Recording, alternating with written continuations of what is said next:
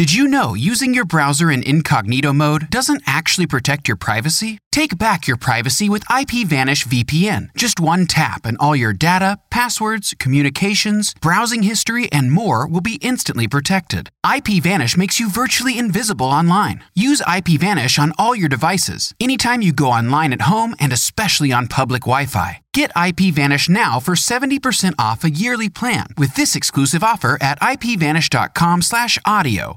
Save big on brunch for mom, all in the Kroger app. Get 16-ounce packs of flavorful Angus 90% lean ground sirloin for $4.99 each with a digital coupon. Then buy two, get two free on 12 packs of delicious Coca-Cola, Pepsi, or 7-Up, all with your card. Shop these deals at your local Kroger today, or tap the screen now to download the Kroger app to save big today. Kroger, fresh for everyone. Prices and product availability subject to change. Restrictions apply. See site for details. Now back to On the Block with Strick and Austin on 93.7 The Ticket and theticketfm.com.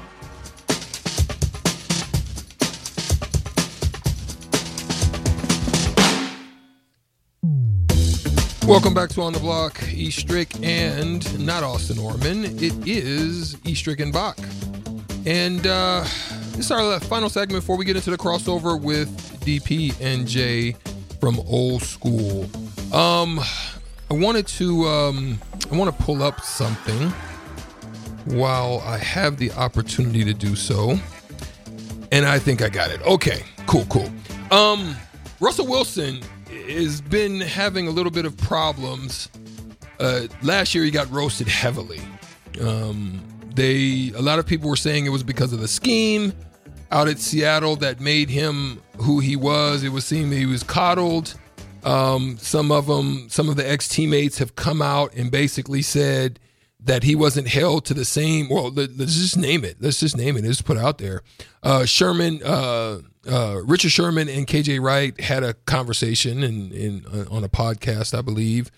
And they talked about their dislikes and other players. And you see tweets that come from Doug Baldwin, who was one of his good receivers at the time. And, you know, basically saying he's soft as cottonelle in a sense. And, but they said he was not held to the same accountability as the rest of us. KJ Wright said, "You're bashing the defense.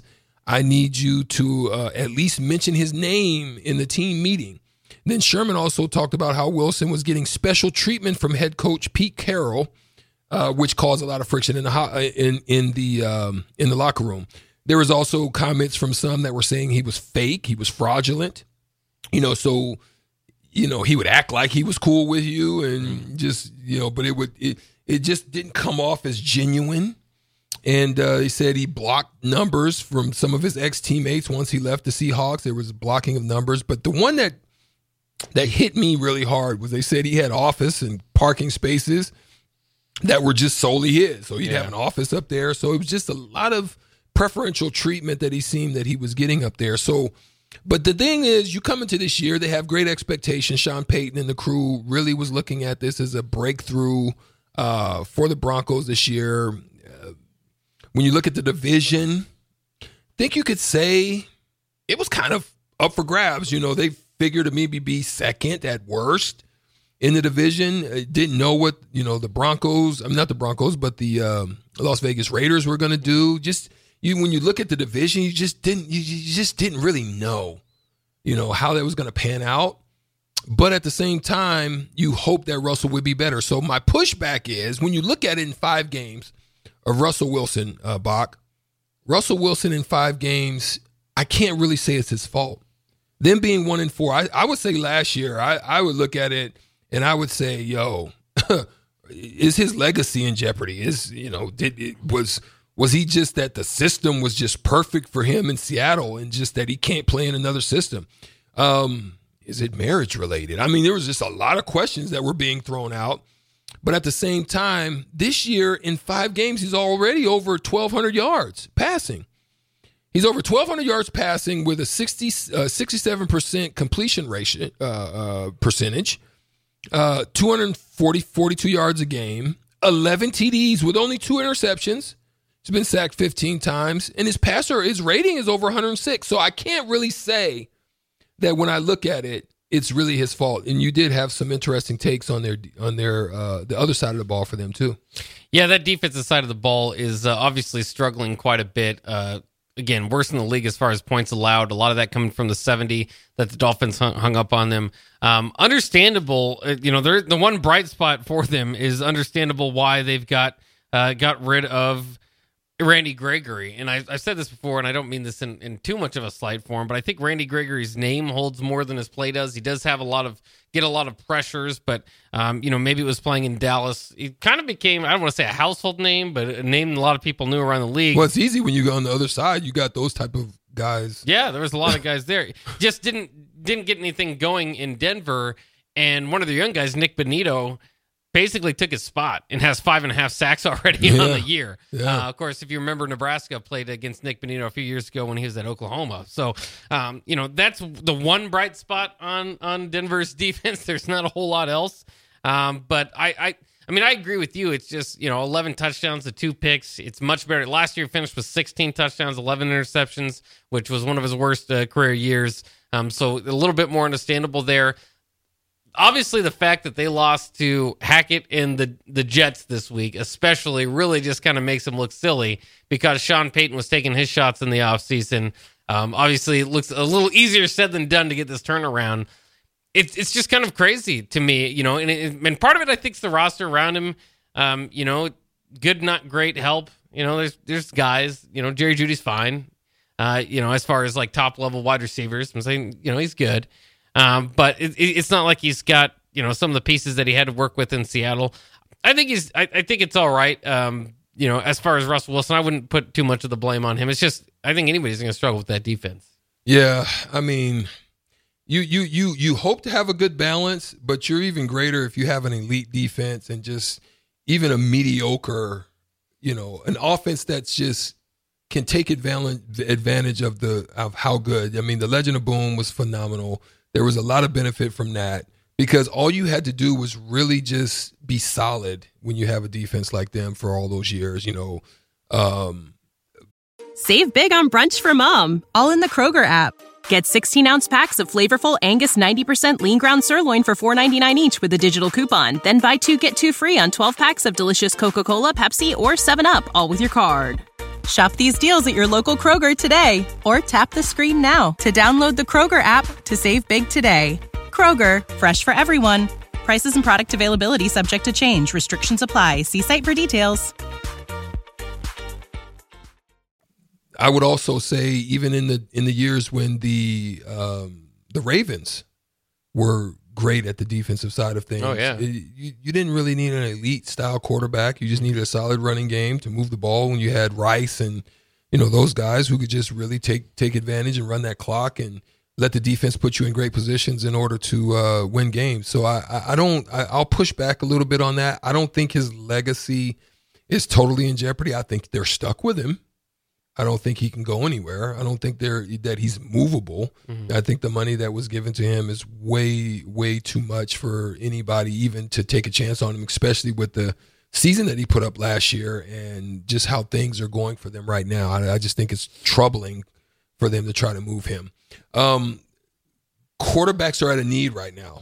There's a lot of places where quarterbacks could be of use, but I just don't think he's one of them that could be on the move. No, I don't think he's necessarily, and I wouldn't if I'm the Broncos. I mean, he is one of the pieces. He's got a few years left in him, probably, 33 years old, something like that. So he's probably got a few years left in him. A big part of his game is scrambling around. So, I mean, if he loses, you know, part of that speed, I mean, that could be a kind of a quick downfall, you know, type of thing. So you want to look, you know, definitely be ahead of it before he does kind of hit that age. But it's interesting. I mean, he's got good enough numbers, but he's easy to forget about right now in Denver. As we were talking about the top quarterbacks in the league, it doesn't seem like it was a decade ago. Well, you know, and he was the young guy a decade ago, and he was one of those guys that was up, and he's got a good legacy, I think. But it's interesting because he's just so easy to forget about right now on a Broncos team that's not competitive.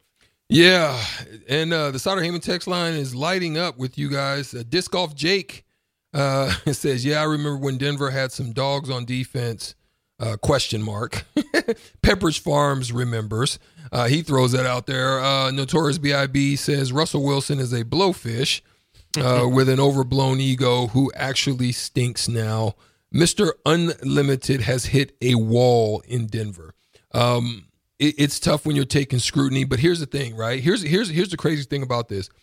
Just think about how bad it is for Russell Wilson right now and how probably bad it was last year. And just think about where he's at. But just think about if he was in New York with the Jets or the Giants, how much worse it can be on your psyche.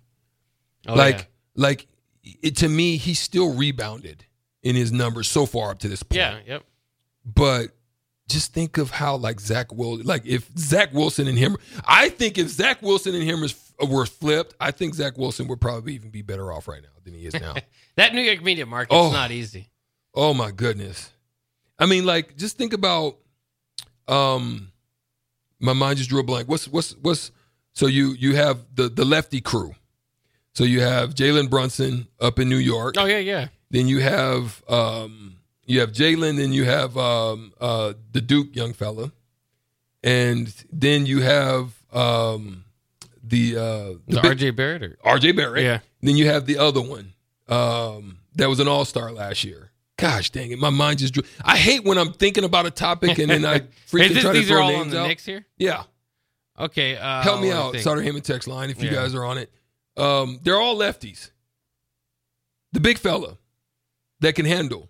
Randle? Julius Randle. Yeah, gosh dang it, man. My mind was... God, Bach, you're worse than me almost. Yeah, Julius Randle. So just think about how they killed him last year in the playoffs. He had a good season. He was a freaking all-star. Yeah. But, boy, when he got into the playoffs, it was Merc sessions on him. They can do just so many things to your psyche, you know. And did you experience any more of that in New York? I didn't have to. I wasn't there as long enough to experience it. I mean, then I was kind of just a support role. I wasn't playing as much. And I thought Jeff Van Gundy was just goofy. Did you? Man, listen, here's why. When you lose because you don't have depth, Jeff Van Gundy was a 7-man rotation guy no matter what. Okay. It was what it was going to be. So it was Larry Johnson, Marcus Camby, you had Sprewell, Allen Houston, and then you had Chris Childs, Charlie Ward, and I think there was Kurt Thomas. Okay? That was the rotation. Literally. Couldn't break it. And every now and then I would get thrown in there depending on the situation or they needed stops or maybe foul trouble or whatever. But we had a little bit more depth than that. Yeah. Right? And he wouldn't do it. So you go and play a tough schedule. Now, I think the schedule was worse than it was now. I mean, because there was days we had 5 and 7. Back to back, travel day, play the next day, travel day, back to back in 7 days. It was like we had schedules like that. So guys are tired. Why are you wasting guys on a 7-man rotation for 82 games? So then you get in the playoffs and guys are either hurt, injured, or in trouble. So I thought Jeff Van Gundy was goofy, but we got off track a little bit. That's interesting in its own right. But to throw it out, but that's why I think they didn't, they weren't able to break through because Larry ends up getting hurt. And freaking Allen Houston ends up with knee issues. And was that how far removed was that from their? They had just went to the finals. It was just the next year. So the next year, same team, except they added a few guys like me, and there was a couple other guys that they added. And they did. They made that run from the 8 seed, right? So it was maybe a little bit misleading that they were in the final. They weren't. Yeah, because they beat the Heat. That was really the ones that they thought were going to go. That Tim Hardaway and. That crew. Yeah. And Mourning and all of them. Yeah. But anyway, we're going to cross over. Just a little breakdown. I don't know, man. We got into the New York market and we got into Jeff Van Gundy, the goofy one. Shout out to Jeff Van Gundy. I think Jeff Van Gundy was he was a solid coach, but I think he was better. Great analyst. Great analyst. I like listening to him. Yeah. We'll be back. We have Jay. I see Jay in the building. We'll talk with Jay a little bit. We'll see what maybe some of his thoughts are about some of these football potential moves when we get back right after this on The Block. Save big on brunch for mom, all in the Kroger app. Get 16-ounce packs of flavorful Angus 90% lean ground sirloin for $4.99 each with a digital coupon. Then buy two, get two free on 12 packs of delicious Coca-Cola, Pepsi, or 7-Up, all with your card. Shop these deals at your local Kroger today, or tap the screen now to download the Kroger app to save big today. Kroger, fresh for everyone. Prices and product availability subject to change. Restrictions apply. See site for details.